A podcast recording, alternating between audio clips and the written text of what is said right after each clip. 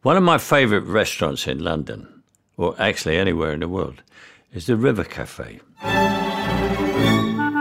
River Cafe Table 4 is a brand new podcast with me, Ruthie Rogers, the founder and chef of the River Cafe in London.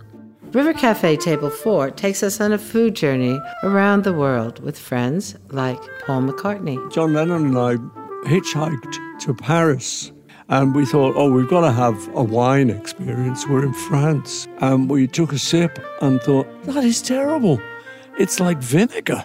This podcast features intimate conversations with my guests all about their food memories, like Victoria Beckham. We ate before the show, we ate during the show, and we ate after the show. I discuss food and travel with Kerry Joji Fukunaga. when I was traveling in Cambodia in the late 90s, I, actually with a Japanese guy that I met in one of the hostels, we were motorcycling across the country. He wanted to detour to this town that was known for its stir fried spiders. And each guest selects their favorite recipe from a River Cafe cookbook. I'm Jake Gyllenhaal, and there is truly nothing like Ruthie's slow cooked tomato sauce. Featuring guests such as Glenn Close, We had a rooster down there called Pretzel.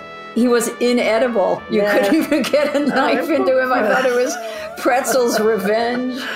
Jeff Goldblum, Okay, here, ready? Here's my rent. Okay. And if, I, if you don't like it, you can say take two, and I'll do it as many times as you want. Take Two, Uh, uh, well, I, I- wait, I haven't taken one yet. Just a second. Edward Enifel.